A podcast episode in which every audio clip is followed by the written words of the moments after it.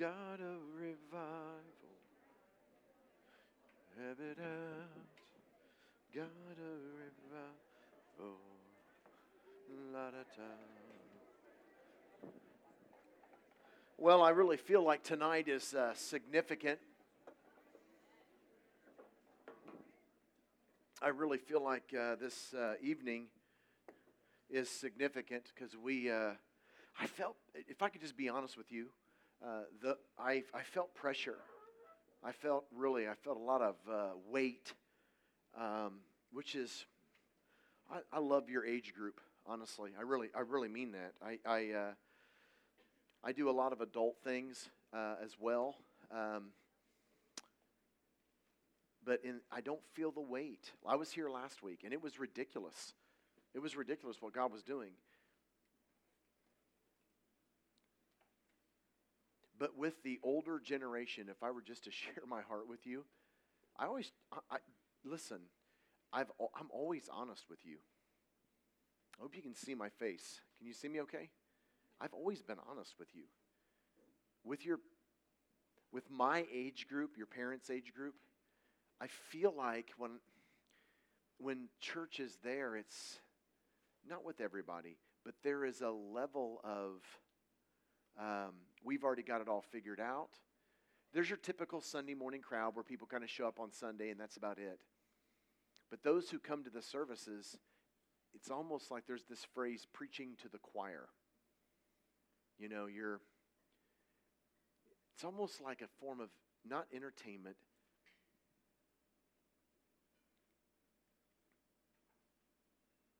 you know, it's, it's different. I don't know how to put it into words.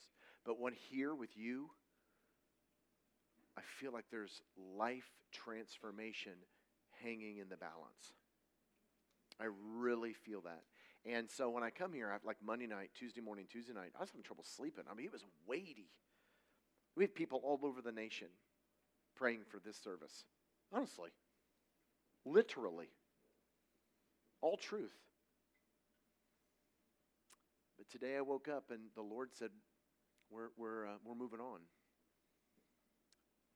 I want you to focus, Jeremiah, on those who want to be different. Just going to be honest with you.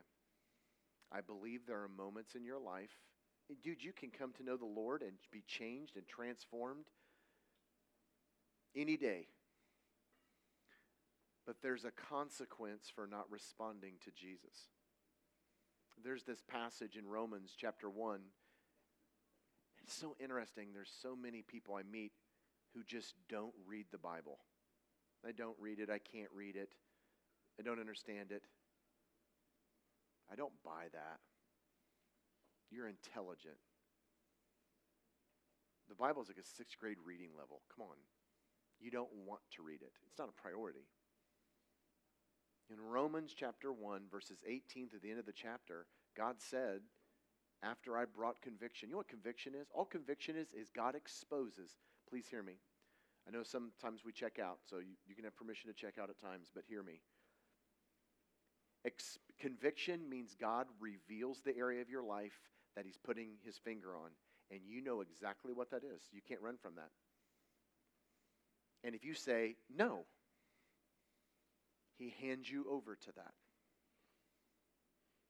He says, help yourself. There's a consequence to that. I'm telling you in the name of Jesus, don't miss your moment. Having said that, I was talking with uh, Gary before the service. He's your, our director. I was talking with uh, several of the counselors and uh, came out in prayer. When God exposes the area of your life that he wants to change, it's hard. It's oftentimes traumatizing. And and I, I prepare myself for anger. In fact, you know what my knee-jerk reaction is when God, every major transition, major movement of his life, my initial reaction is no. And sometimes Christians want to look at you and say, ah, well, you had your chance. Well, first off, I don't believe that, and Jesus doesn't believe that. I love you. He loves you. I care about you. I know it's traumatizing. I know it hurts. There are things that have been exposed this week. You cannot believe. You guys live in your own little, this has been teen camp. But for those of us in leadership, dude, there's been uproar. He said what? I just read to you the Bible. There's things that the Holy Spirit is uncovering in your life that we look at in the Word. That if you don't let Him in now, you're going to go deeper in that. Seriously, you're just going to go deeper in that. And it becomes harder to pull yet. There's more damage. There's more trauma. Respond.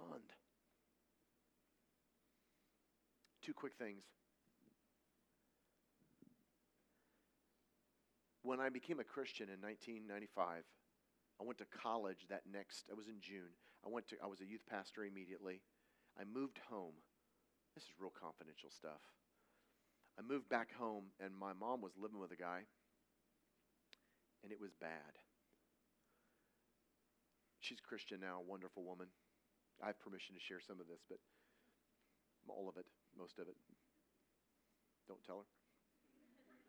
It was hard home life. My dad was not around, obviously. Um, I couldn't move in there. It was t- drama. It was trauma. It was terrible. I ended up moving with an old lady in the church because I'd been on my own for years. And when God began to uncover,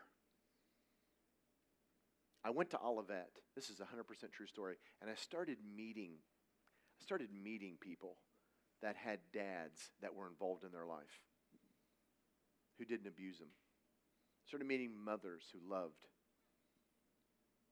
And my first response, I was angry. I was, ang- I was just angry. And I'm not kidding you, I was angry with my mom. My dad would be dead in a couple years at that point. He was in a nursing home, and long story, but I was angry with my mom.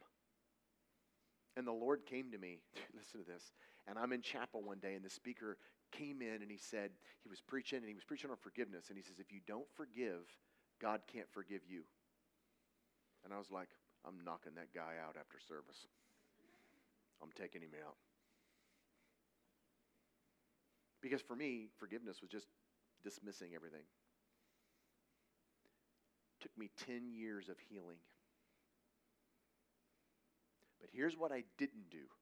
I didn't go, nope, not doing it. Why? Because I could stink and read it. Dude, it's there. It's it's there. And I looked at him and I said, I, I was honest, I can't. I want to forgive. That's all you have to do.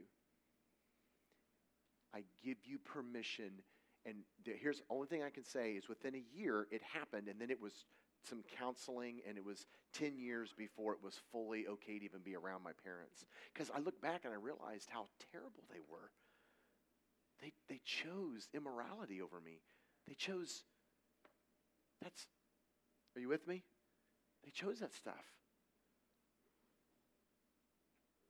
Yeah, they, my dad, he chose messing around with women over me. Over being a dad to me, the position he put me and our family in. I mean, I was trauma. I was, I was, I was mad. I realized after becoming a Christian how much, how, how sucky of a parent they were. I don't, I don't, I don't talk about this with adult stuff, and I don't normally talk about it at the beginning of the week, because most people look at me and go, "Yeah, he's raised a." No, I wasn't, dude. And I want you to be shocked when you look at me and go, "But you don't seem like that anymore." Because you can be different. And if you don't want to believe that, live your life, dude. Seriously, help yourself. But I'm telling you, in the name of Jesus, you can be a new creation. He's not a liar.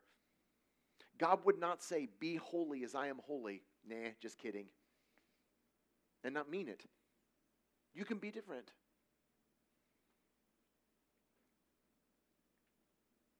So I could read the Bible and I knew about forgiveness, but I didn't know about forgiveness.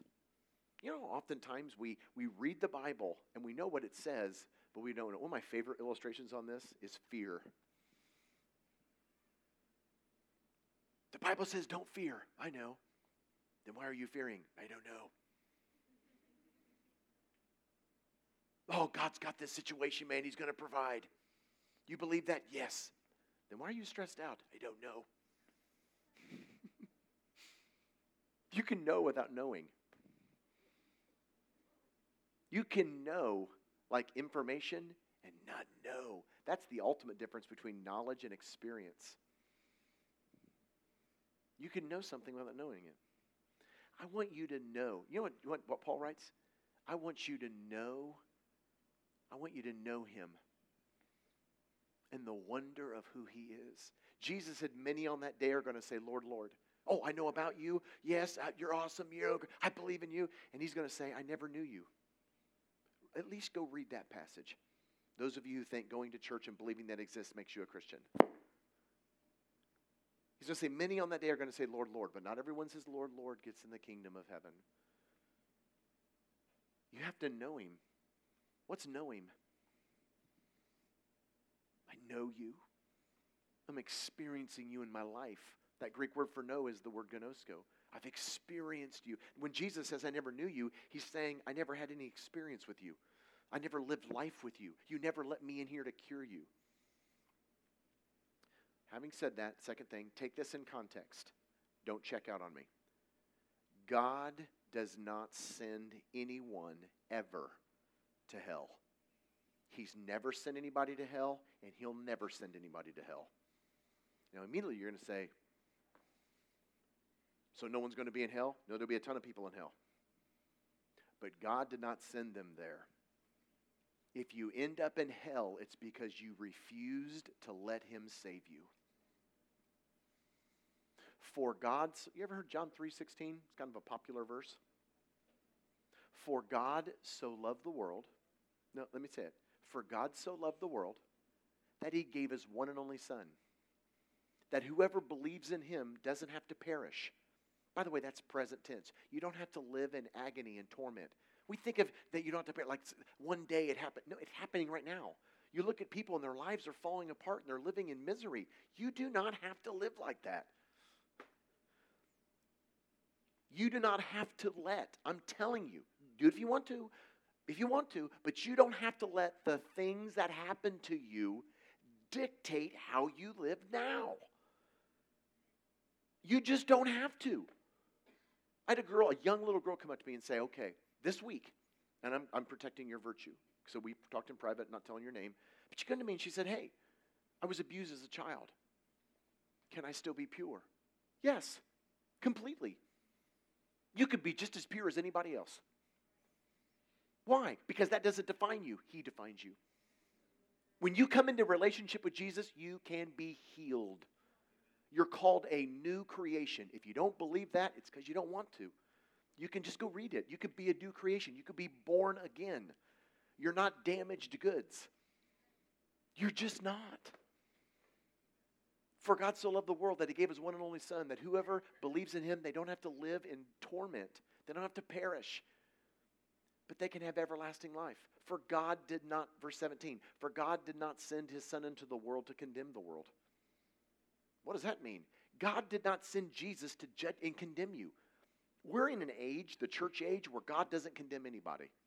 That's hard for people to believe. What about Hitler? Doesn't condemn him. Hitler had the opportunity of turning and, and repenting up until the moment he took his own life. God does not condemn anybody. For God did not send his son into the world to condemn the world, but that the world might be saved through him. And then he goes on in verse eighteen, but if you choose not to believe, you stand condemned already. What does that mean? When Jesus comes to you, here's the ultimate thing. I've had some of you come up to me and say, well, this is how I feel. This is who I am. So you're saying I can't be a Christian. That's not what I'm saying at all. I'm saying God's coming to you saying, inside of you, how you feel about yourself, how you see yourself, that's not how I see you. That's, you're not right. You're, you're, I want to, you're twisted. You've been hurt. I want to redeem you. I want to cleanse you. I've got a dream for you. Will you let me? And when you say no, you're saying, I'm not letting you save me. Christianity is not a club, so you're saying I can't be a Christian? Dude, I'm not, I'm not president. I'm not president of the club. He is. Because that's, that's as simple the gospel message that there ever you'll ever hear. You can be different. The things I went through as a kid were horrifying. I'm new. I'm different. There are things I just do not pass on to my kids. I do. I meet people, they go, I would never guess that because I'm de- I've been born. The old Jeremiah died. Seriously died. And I don't just know the scripture, I know him. I was in, uh, you want to hear a funny story real quick? Not funny, but kind of funny. I went to preach at this church in Iowa, won't tell you where, years ago. And the pastor that had been, he, he lived in a ch- parsonage, the house right behind, it's like the church owns the house, because you don't know what a parsonage is. And he lived in the house right behind the church. And he had been caught having an affair, and he it just, it was crazy, because I knew the guy, and it was a bigger church, and but when it came out about him, all this stuff that had been hidden came out. And when they, when they, when they, the church let him go and he left, he stole a bunch of stuff, did damage, broke down walls. I mean, it was shocking. So the associate there called me and said, "Hey, Jeremiah, uh, are you booked next week?" And I, was, I happened to have it off. And he said, "We need healing. Would you come out and just love on us and minister to us?" This is probably about fifteen years ago. So I said, "Sure." So I said, "But my wife can't come off to fly in." So I flew in, and uh, the light's growing. So I flew out there, and uh, I went to stay in there, and I was in the basement, where because it was interesting, they had this evangelist quarters in the basement, and I was staying there.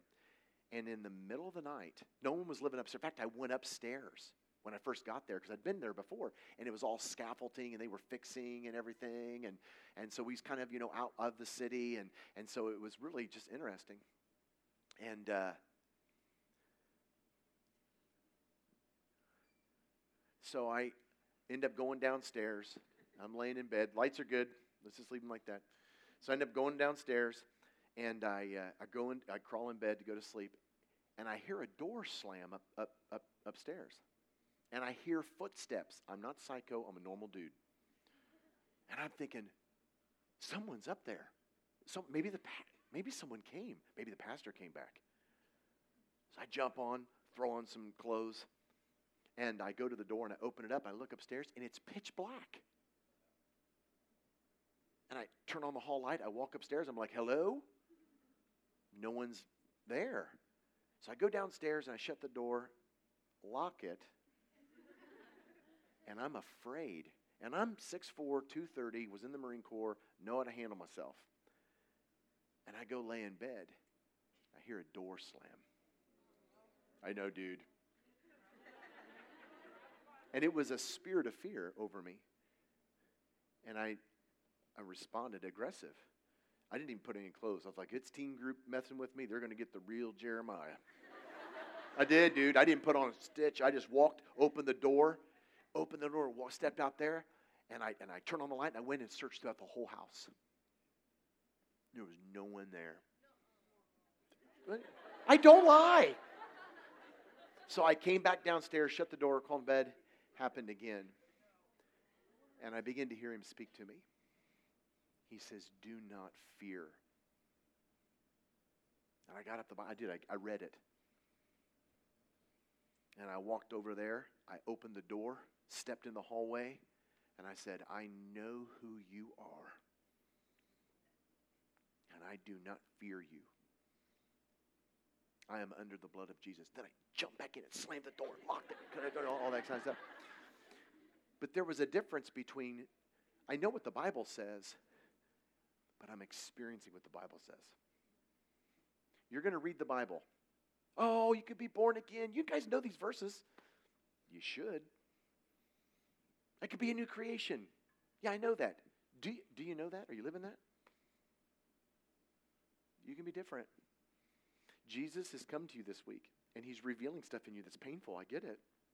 And there's going to be emotion. There's going to be all this stuff. There's going to be, you know, there's going to be, ah. We want to walk you through that. I get it. In fact, I'm, I'm probably, I would probably say, even though we're on tape, being recorded, I'd probably say No matter what emotion you have, I get it, and I understand, and I'm not going to condemn you for it because I have been there. And it's like ripping open a bandage, and it's just this bleeding, cancerous that Jesus says, I want to heal that. Because if you are not healed, you're going to walk off. And I'm telling you, eventually he's going to bring you back because your whole he wants to say he wants to save you. You have to let him. I want to tell you a story about this before, because I, I really want to get to those of you, I hate to make that distinction, but those of you who are responding, and those of you who are praying, and those of you who are going, I want in. I want to equip you. I want to, I want to show you in the scriptures what he says about you. For the person that lets him in, dude, how he wants to use you is insane. And he wants to use you in your generation. We've got to move on. If you want to be different tonight, you can be. If you want to hold on, nope, I want Christianity on my terms, we love you. And we're going to love you this week. But you can do whatever you want to do. But if you want to let him in your life, he's going to get in every area of your life. He's going to get in your closet. He's going to get in your clothing. He's going to get in your music. He's going to get in your entertainment. He's pushy. Seriously. He's like a stalker. He stalkered Jesus. He just stalks you. Seriously, he's nosy, pushy. Why? Because he loves you. He loves you. I want to share with you tonight, and if you brought your Bibles, you can use them. And we're going to pull them up on the screen. And we don't have my translation, which is really the translation I want to use tonight. But I want to look with you into the book of James. And I just want to look you actually at one person, but it's going to take a while to get there. I want to look with you at the at one of my heroes. Dude, this is the best story ever. She is my favorite person in all Scripture. Her name is Rahab.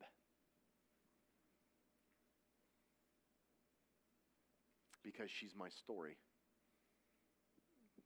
She's why I became a Christian. She she saw she saw the life she wanted to have and believed that Jesus could give it to her. That's the story of Rahab. I'm giving you the sermon at, in a nutshell. She she saw the life, the peace, the joy, the acceptance that she wanted in God and said, okay, I'll take it, and he gave it to her. It's that simple. When you come into the book of James, there's always a background. One of the greatest problems we've had in the church, especially from, from, from preachers and from people who say they're Christians but don't read the Bible and don't know what they're talking about, is they take the Bible out of context. Well, doesn't the Bible say this? I don't know, does it? You should know. So we take things out of context. The context of James, if you were to look at the very first verse of James, okay, we have the guy, and you say, well, who's James? Do you know who James was? This is hysterical. James is the half-brother of Jesus. He wasn't a disciple. He wasn't a believer in Jesus during Jesus' entire earthly ministry. He was, of course, we know that Mary was born Immaculate Conception. Okay? Father was God. A little hard for Joseph to believe at first until the angel came. They have a baby, Jesus. And then after Jesus is born, they start cranking out them kids. Okay? James was one of them. James was one of their kids, probably the oldest of the group. So he was Jesus' half-brother. In other words, James' dad was Joseph. Jesus' dad was the father.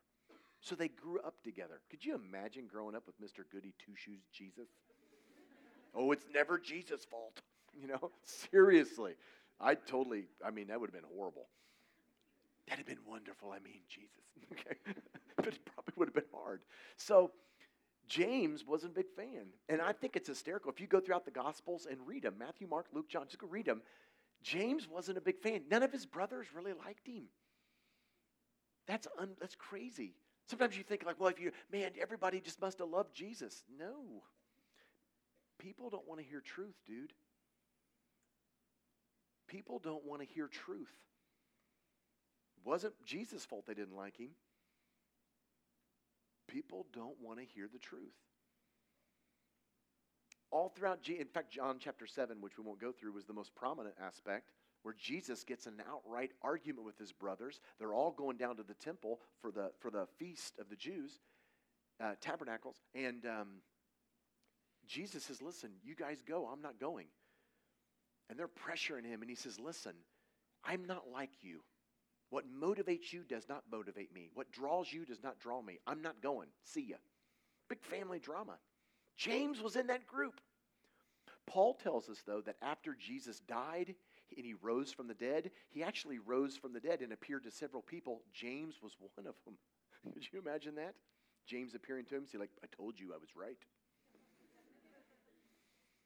Radically changed this guy. James became the leader of the early church. Became a profound, a profound. In fact, if you look at the at the beginning of James, he says, James, and uh, what does it say? I, I don't have my Bible open. A servant of God and of the Lord Jesus Christ to the twelve tribes scattered among the nations. That's what I was getting at. You say twelve tribes, two things. Who's James writing to?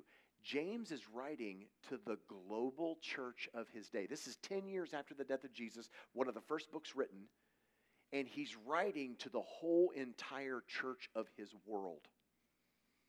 That's the, that's the platform God gave this guy. He's he, in, you, in the book of Acts, you find that James is the head. Like all the disciples report to him. Paul says when he comes down to Jerusalem, he goes to James first. So I'm just giving you a picture. This is who this guy is. He's tremendous. One thing about James is, and also you see it, it says that if you're looking at your Bibles, it says James, he's writing to the twelve tribes. You're like, that sounds Jewish. That's because when James was writing, Jerusalem hadn't been destroyed yet, and most of the Christians on the face of the planet were Jews. They were Jews. Gentiles don't come along really until after Paul gets really going. Okay? So James is writing to the Jewish church of his day, and the Jewish church of his day is struggling with legalism. What's legalism? Law and rules. I'm a Christian because I do these things. That's Old stu- Old Old Testament. What's New Testament? New Testament is inside stuff. So what makes you a Christian, here, here, what makes you a child of God is not because you come to church, not because you read your Bible, not because you believe he exists or he's awesome, not because you believe everything he says. What makes you a Christian is that he comes down and lives inside of you and changes you. In fact, Paul will go on to say that you're a real Jew if you're one inwardly. Because he wants to transform who you are. Christianity is about inward transformation, which is why I love the book of James. The book of James is about inward transformation. So the first chapter of James, he goes after that. We're going to be looking tonight in chapter two. So chapter one, if you want, if you want to know this, and I think it's important, chapter one of James is the message. It's the message the early church was preaching for the first ten years after Jesus' death. Okay? It's what they believed. When you come into chapters two through five, you're dealing with issues in the church. The very first issue he talks about, I, I dealt with this at camp meeting, so we're just going to survey it real quick. The first issue, it's chapter two, verses one through thirteen. He deals with sin. And he, he, he talks about it with this really weird word, favoritism. Sin is favoritism. Now, really quick. Every culture uses language different, differently than other cultures. Ages, age groups use language different than other age groups. I loved going to churches and watching the senior adults listen to how you talk. They're like, I think they're speaking English. He's on fire? Well, put the poor kid out. They, they, seriously, they're like, you know, I was watching, and that came actually from a, from a kid who's like talking about uh, this, ba- was watching this basketball game over uh, Thanksgiving last year, and he's like, dude, he's on fire. And my grandma's like, really? I was like, come on, grandma. So, different age group, okay? So every age group, people use people use language differently, okay? When you use language, though, even that culture, there's a shred of like, for instance, basketball guy, he's shooting, he's hitting it over and over and over, he's on fire. If he misses over and over, he's gone. That's language we use. And there's tons of examples of that. Um, favoritism was a term that they used. Stay with me, this gets really good. Favoritism is a term they used to describe sin. The word favoritism doesn't mean, it doesn't mean the same thing as we use it. Like when I think of favoritism, I have a favorite food, I have a favorite, you know, band, I have a favorite activity, I have a favorite pastime. We have all kinds of favorite stuff. Favorite friend, my best friend. That's how we use favorite, fa- the word favorite. That's not how they use the word favorite. Favoritism in the Greek is actually two words put together. It's favor and outward countenance. Hear this. Favor and outward countenance. So to sin is to favor someone on the outward. Meaning, and the illustration he uses in chapter two is if a rich person comes in and a poor person comes in, and you favor the rich person and not the poor person, you sin. Because you favored that person because of their outward. Yeah, I like you because you're good looking. Or I like you because you have money. I like you because you're popular or you're athletic or you're famous. God does not see you that way. Are you with me? Now listen to what James is actually saying to the church of his day. He's saying God does not honor outward activities. I, I do. I meet people and they think they're Christian because they show up to a building on Sunday. Come on. I told you guys the first night, you can go to church on Sunday and yet not go to church. You can, you can give money and not tithe. You can sing and not worship. I'm telling you, I've seen teenagers, not you guys, but I've seen teenagers who it would appear they're more excited about worship than they're excited about worshiping Jesus. These are two different things. God looks at the motive of the heart. Why? Because again, what's Christianity? Christianity is an inside transformation. So, what is sin? Sin is not an outside activity. Sin is an inside deal. That's why, if you remember what we talked about this week already, Jesus says, you've heard it said, do not kill or do not murder. I tell you, don't hate. You've heard it said, don't commit adultery. Don't sleep around outside of marriage. But I tell, which is true, don't sleep around outside of marriage. But you know where that begins? By lusting. Get this. I meet teenagers in your age group who are sleeping around, having sex before marriage, and it's okay. That's so far removed from Jesus. He not only says, don't do that, but don't even think about it in your mind. You're all like, yes. Why? Because you're supposed to see. Remember, girls, pure. They're not objects. We're going to talk about the men tomorrow morning. You're supposed to see each other the way he sees. Dude, Christianity is, is literally wonderful and easy when you allow yourself to be transformed.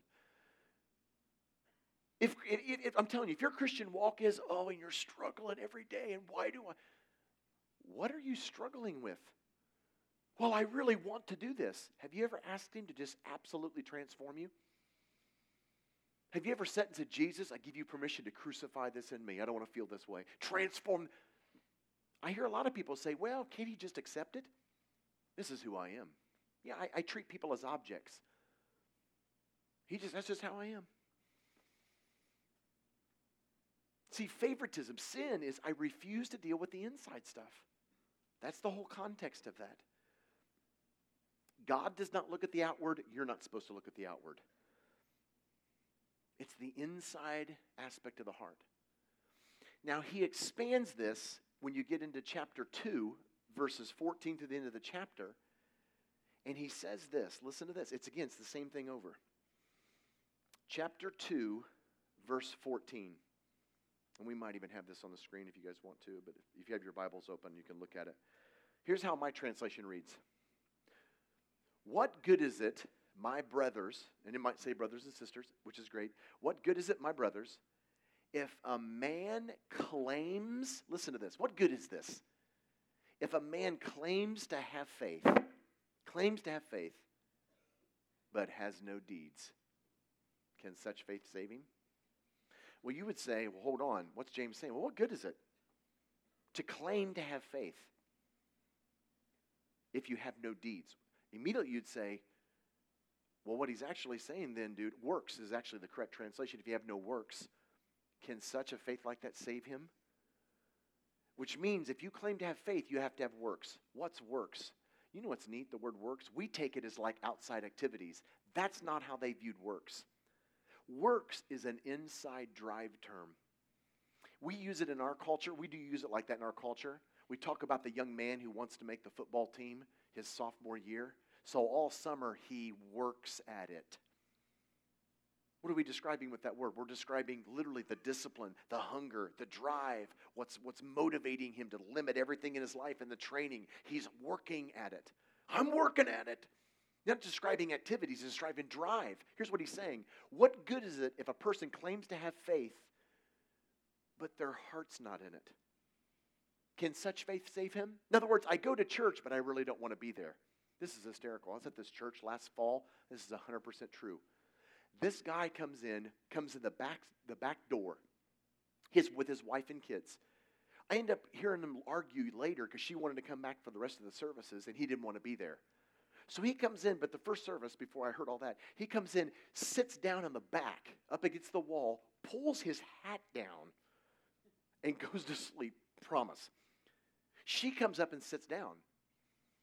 After the service, I go out and meet him, and she's like, you know, and I hear him talking, and I want to come back, and, and I come up, and I'm like, hey, what's going on? And she's like, puts me in this awkward position. I want to come back this week, but he doesn't want to.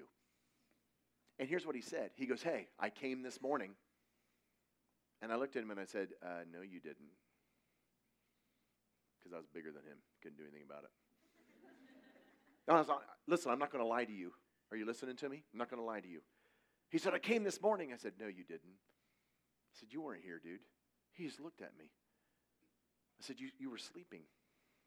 You want to hear a better one? This is a true story. True story.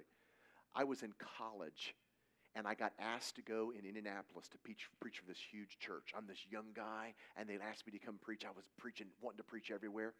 And why I was preaching is they were having a pastors and wives retreat, and they were all going out of town. So they were getting fill-ins, and they didn't have anybody else, so they got a college student. So I drove down from Olivet to this church and was preaching on Sunday morning.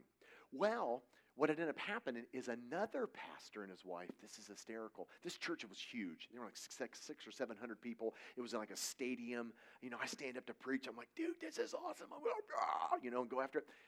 Well, another pastor had been coming through. He lived in another state. He was going through on vacation, and they were going to, like, South Carolina is what I ended up finding later. But, hey, you got to go to church on Sunday.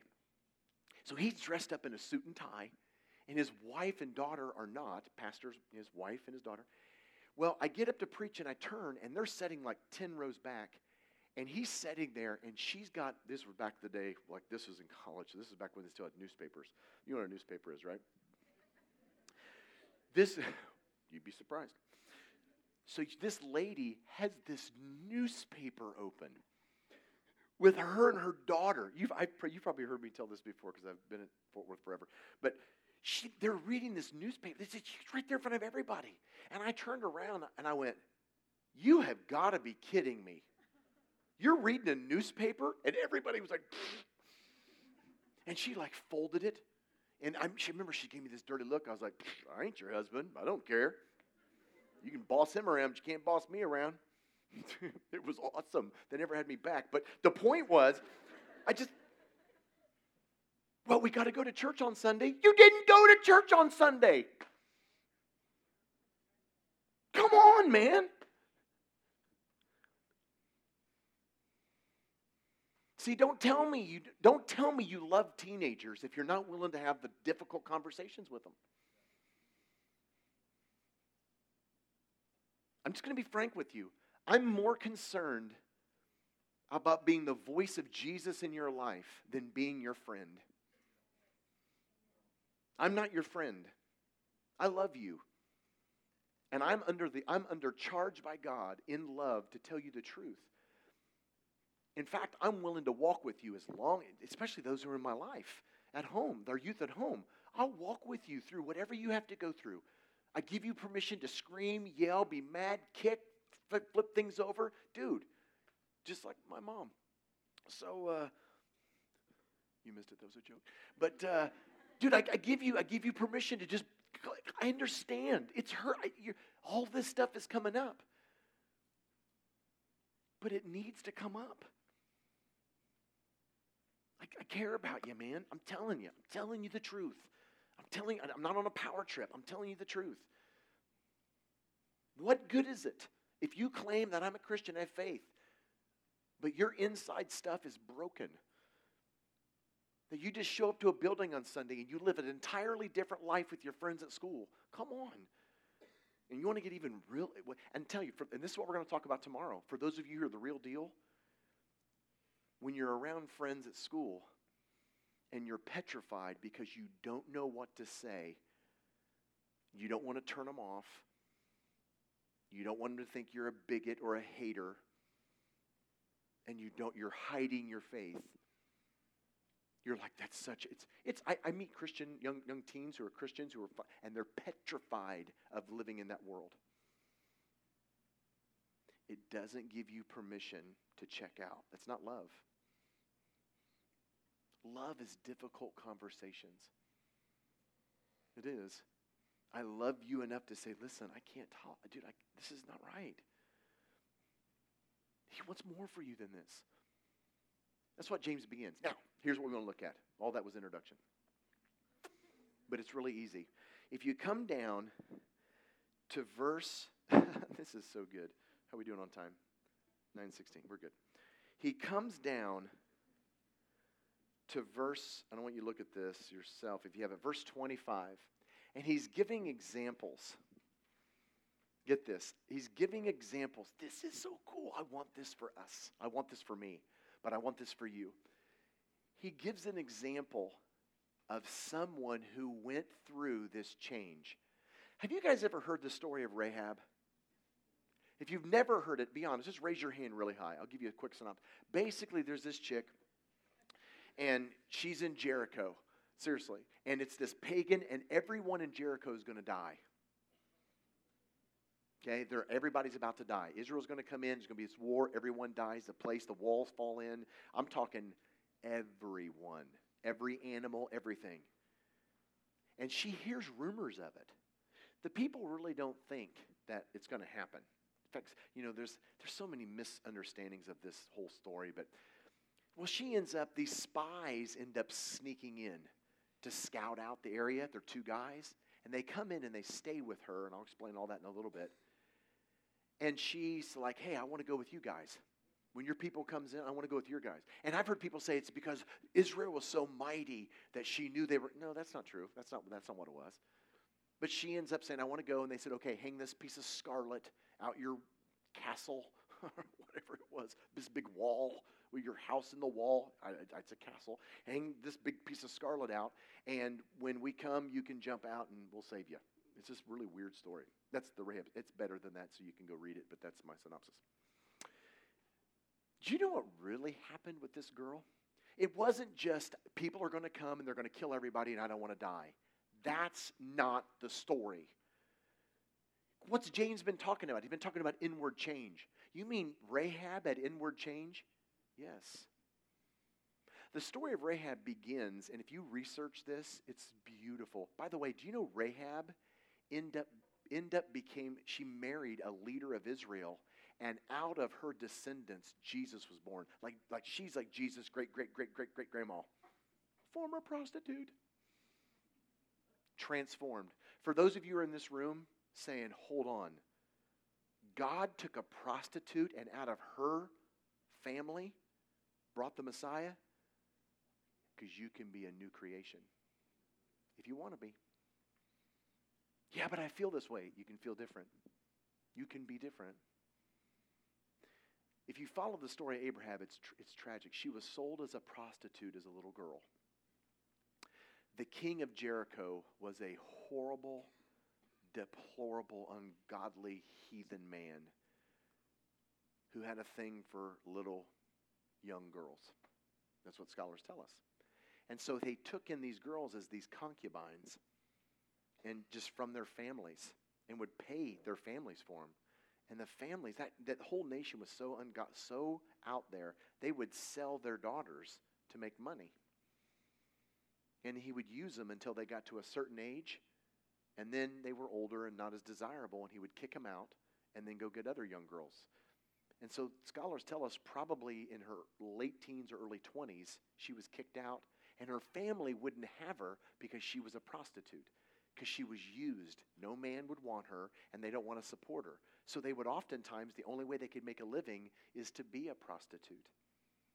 So what Rahab ended up doing is she went to a brothel, and all the language, if you were to go back and look at it, and I've got sermons. You go to jeremiah bullock dot com and you go to my podcast. I got a sermon on this out of James, a big old long hour-long thing just on Rahab. But she basically goes and she starts this brothel house, and it's the only way she can survive, where she takes, she's a good woman. She takes, she's a prostitute, but she, she's a good person.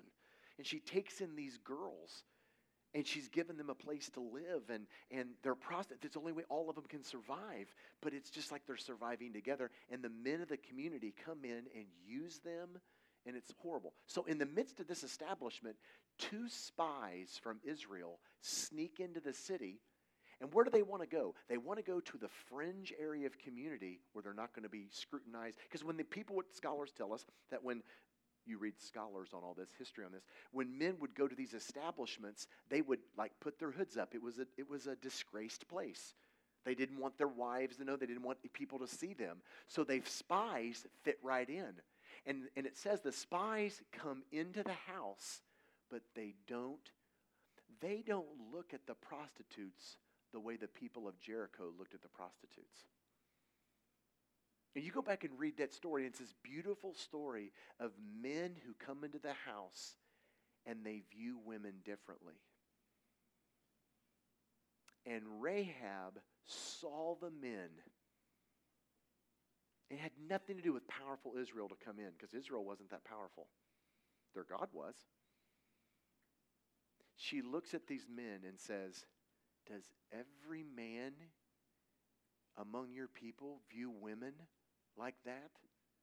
Because the scriptures tell us these were godly. Caleb and Joshua were some of these guys. These were godly, upstanding. They, they didn't view women as objects. Are you hearing me on this? And she sees a people who see differently, who feel differently, who don't look at you as a, a used. They see the way God sees. And she said, "Your people are coming to fight." And there's nothing in the text. If you go back and read the Old Testament, there's nothing in the text that guarantees everything's going to be okay. But she says, "When your people come, can I go with you?" Why? Because I, I want to be a part of a people. I want to fight with a group of people that see women the way you see women. And so she hung the scarlet. And God rescued her. And it's interesting. Get this. Look at the story. In the same way, wasn't Rahab the prostitute also justified? You know what that word is in the original language? Is righteous. Think about that. I've heard scholars talk about this, and, and, and people, in my opinion, they don't get to the point. How was she considered righteous by hiding spies and holding out the... That seems so outside. Well, what's James been talking about? It's inside. You know what real righteousness is? Here's what, here's what righteousness is. Righteousness, all it means to be righteous, is you look at God and say, I want to see myself the way you see myself. You the, uh, start over. I want to see myself the way you see me. I believe what you say about me. And do that. You see me like this? Make me like that. That's Christianity. That's all it is. This is, this is the good news. The good news in a statement. Abraham believed, and it was credited to him by his righteousness. That's back in verse twenty-one, by the way, of this same chapter. You mean all, all it means to be, all it, all, all it takes to be righteous is just to believe? Yes. God comes to you and says, I can, like this morning, you girls. There's girls that are coming to me going, I mean, I can really be pure? Yes. How do I do that? Believe. You're like, I don't understand. Believe. Yeah. See, Jesus, what Jeremiah said yesterday or this morning, what he's talking about tonight, you can really make me like that? Do it. Christian. He enters into your life. The transformation starts. That's all Christianity is. Man, I'd rather just go to church. That's called religion. That's called religion. Not into that. Oh, you don't go to church? No, no, no. I, I don't go to church. I go to church. I don't just sing. I sing. I worship. I just, I want to be the person you say that I am. That was my story. Jeremiah, before you were born, I knew you. And I had a plan for your life. And Jeremiah, it's not always going to be comfortable. In fact, there's going to be areas of your life that I'm going to have to untwist because that's not part of my plan. Okay. You can do whatever you want to do. That's risky. Whatever you want to do. Stick your fingers in my life. Have at it. I'm one hundred percent open.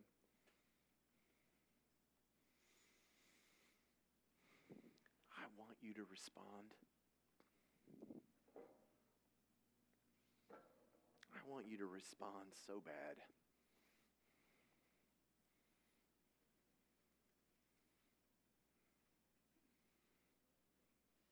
My favorite people, I've had these stories. People come to me all the time and say, Jeremiah, the rags to riches, your story of abuse and all this getting saved.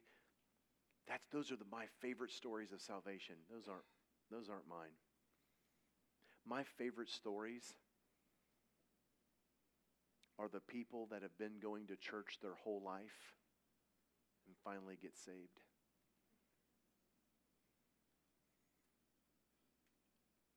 A couple years ago, I was at a church where a board member got saved. I'm telling you the truth. And stood up and testified. He's different. He'd yell and scream and slam his fist and all this stuff. He knew about church. He just didn't know him.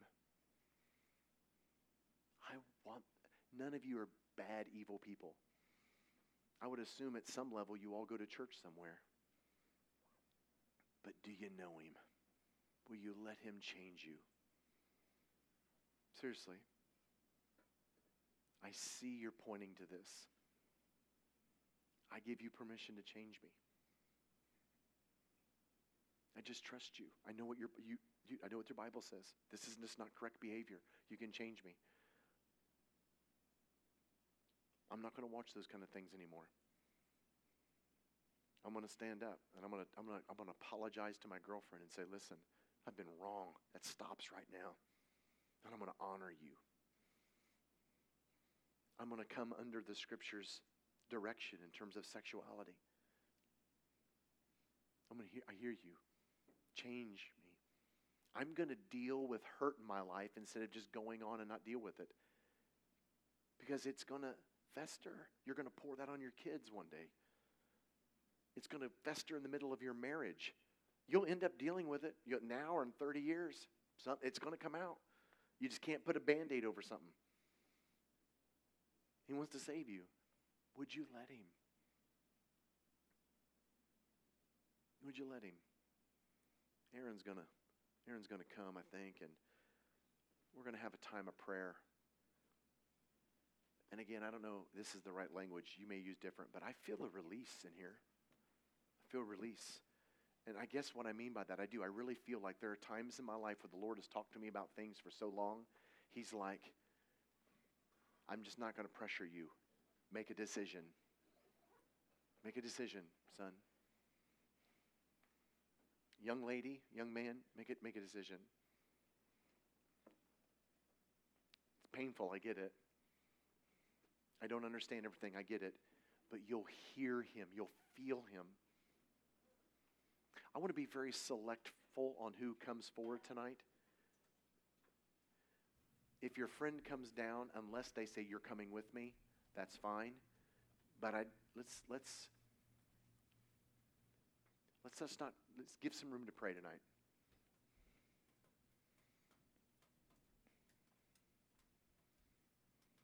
Last thing, I we got legal custody of a boy about uh, this last January, and uh, it's been really hard. inner city kid. We, my wife fell in love with him, and I fell in love with him, but she's the one who first identified and came to me and said, I believe the Lord, Jeremiah. Honey, I believe the Lord wants us to bring this boy in our home. And I was like, ah, we're, I'm poor. I don't make a lot of money. I can't afford to feed and clothe and house. Inner city kid, his name is Javion. But we took him in, and I just followed my wife's leading because she's so anointed. I fell in love with him. Took him to the dentist. He went to the dentist for the, he's fifteen, he'll be sixteen in November. He went to the dentist for the first time in thir- in uh, in his whole life in March. He had thirteen cavities, and he has a tooth that's black, that died, that's broken in half. And he said, I said, doesn't that hurt? And he said, yeah, but my mom just wouldn't take me. She's too concerned about drinking and drugs. I've really struggled with bitterness towards that woman. And it's hard because Jesus is saying, love her. And I'm like, Glover? No, show compassion. Trashing? What are you saying, Jesus? I'm really struggling with that. Seriously, it's not easy. But the Lord's been opening my eyes, and she's just so broken. She's been used and abused and trashed, and she's making horrible self-centered decisions about her son. But she's just simply had no one that ever loves her. I would have never seen that if I was not open to him. The only time she calls is when she's drunk. Hey, boo. I want to be like, I'm coming for you. But I have to take that and set that aside and go, how do you see her? Do you know how hard that is when you see someone you love being hurt? Jesus, I want to see in the name of Jesus. I confess. There are so many times I don't see the way you see. Not for show, not for in front of teen stuff. I don't oftentimes see initially the way you see. You have to reach down and nudge me. And then even when you nudge me, I want to see the way that I see. I want justice. I want to fuel that anger. I give you permission to break into my life and give me a love for Nakia. Give me your the love you have. She, you created her to be your daughter. Let me hurt for her the way you hurt for her. Let me hurt for Javion the way you hurt for Javion. I'm going to allow you to bring all of my anger to death. It's the hardest thing I've ever done. Don't mess with my kids, man. Don't mess with my kids. But I, I, you're my God. You're my Father. I want to see the way, because I know, Jesus, if I respond out of the flesh, I'm going to make a mess of things. Because you're truth. Heads are bowed and eyes are closed. I, I plead with you. I plead with you. Heads are bowed and eyes are closed. Listen, if you approached me, would you at least respond and say, Jesus, I give you permission. I just give you permission to move in this area of my life.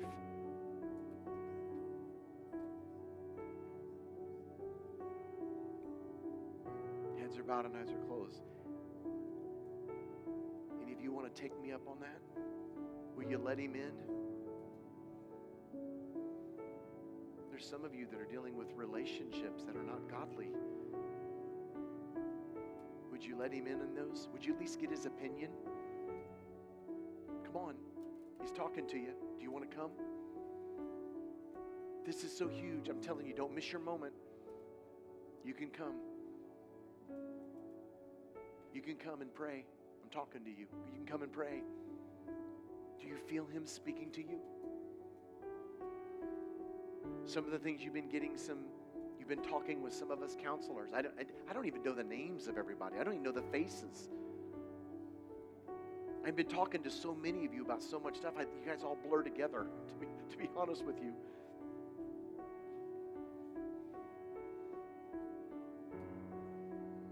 Some of you have some home lives that you've been sharing and you've been, it's just so hard.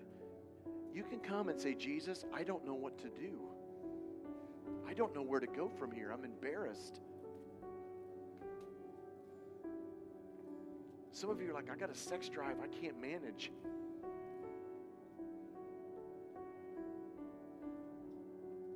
Prayed with a kid three weeks ago at a church whose parents wanted him to go, this is this is crazy, wanted him more than he wanted. They wanted him to continue to play football because he's a he's a phenom. But he didn't want to play it. He said, I feel like God's leading me in the opposite direction. What should I do? I said, follow God. He goes, you're telling me to disobey my parents? I said, nope. I'm telling you to follow God. I told you to go home and tell your tell your dad, hey, it's not God's will that I play football. That's real. Some of you girls, I, I looked at you this week. You're beautiful, but you get your identity from your beauty. Would you come and lay that down? Seriously, would you come and lay that down? I don't have to look beautiful all the time. For some of us, popularity, it's the, I just put this on Instagram today. Popularity is more important to me than anything else. You will sacrifice your relationship with Jesus over the popularity of the world. The opinions of my peers matter to me more than your opinion of me, Jesus. See, this is the stuff we're talking about. These are all strongholds of the enemy. These are all lies where the enemy comes and he gets a hold.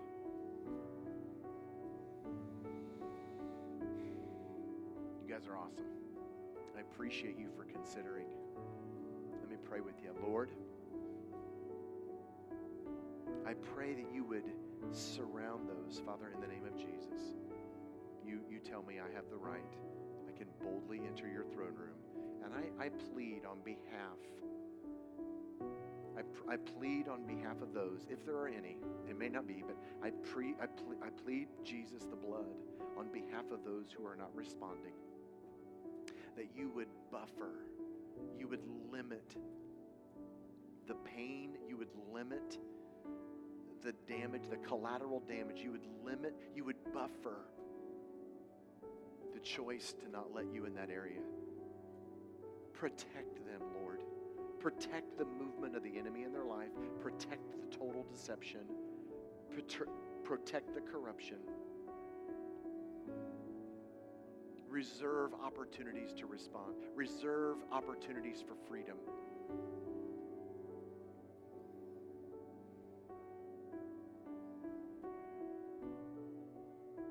Pour your grace. Father, I'm so in love with how you love us. I am astonished by how much you love us. I am blown away by how much you care for us. It's unbelievable. It's staggering. I shouldn't say it's unbelievable. It's virtually unbelievable. It's theoretically impossible. And yet it is. There's no greater love than this. It's astonishing.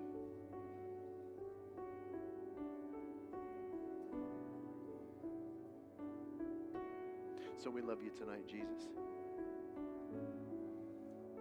I thank you for putting a hedge of protection over the child of God who wants to be the vessel. I pray you would prepare us tomorrow morning and tomorrow night, the last two services, that you would equip those. It's a scary thing to be a daughter and son of God in this day and age. It's not for the faint of heart. But Jesus, we're going to have to be all in. So I pray you would just be really specific tomorrow on what you want to do in our lives. Give us, give us guidance from the Holy Spirit in the name of Jesus. Amen. I apologize for praying so long. Hey, let's uh, have a time of prayer and worship. And if you want to have a chance to chat, I'll be walking around. Or if you want to have a chance to, uh, with a, you know, speak with a counselor, I'm, we're here. I'll, you guys have been so patient. Okay, I really appreciate you. I love you. Are we good? Are you okay? Everybody good? Okay, I love you guys. Um, let's tell him how much we love him. And in a few minutes, um, Gary's going to come. Or maybe it'll uh, it'll be one of the other counselors, but we'll close in a few minutes. So let's just let's just kind of have an at, at, uh, atmosphere of prayer, and um, let's tell him how much we love him.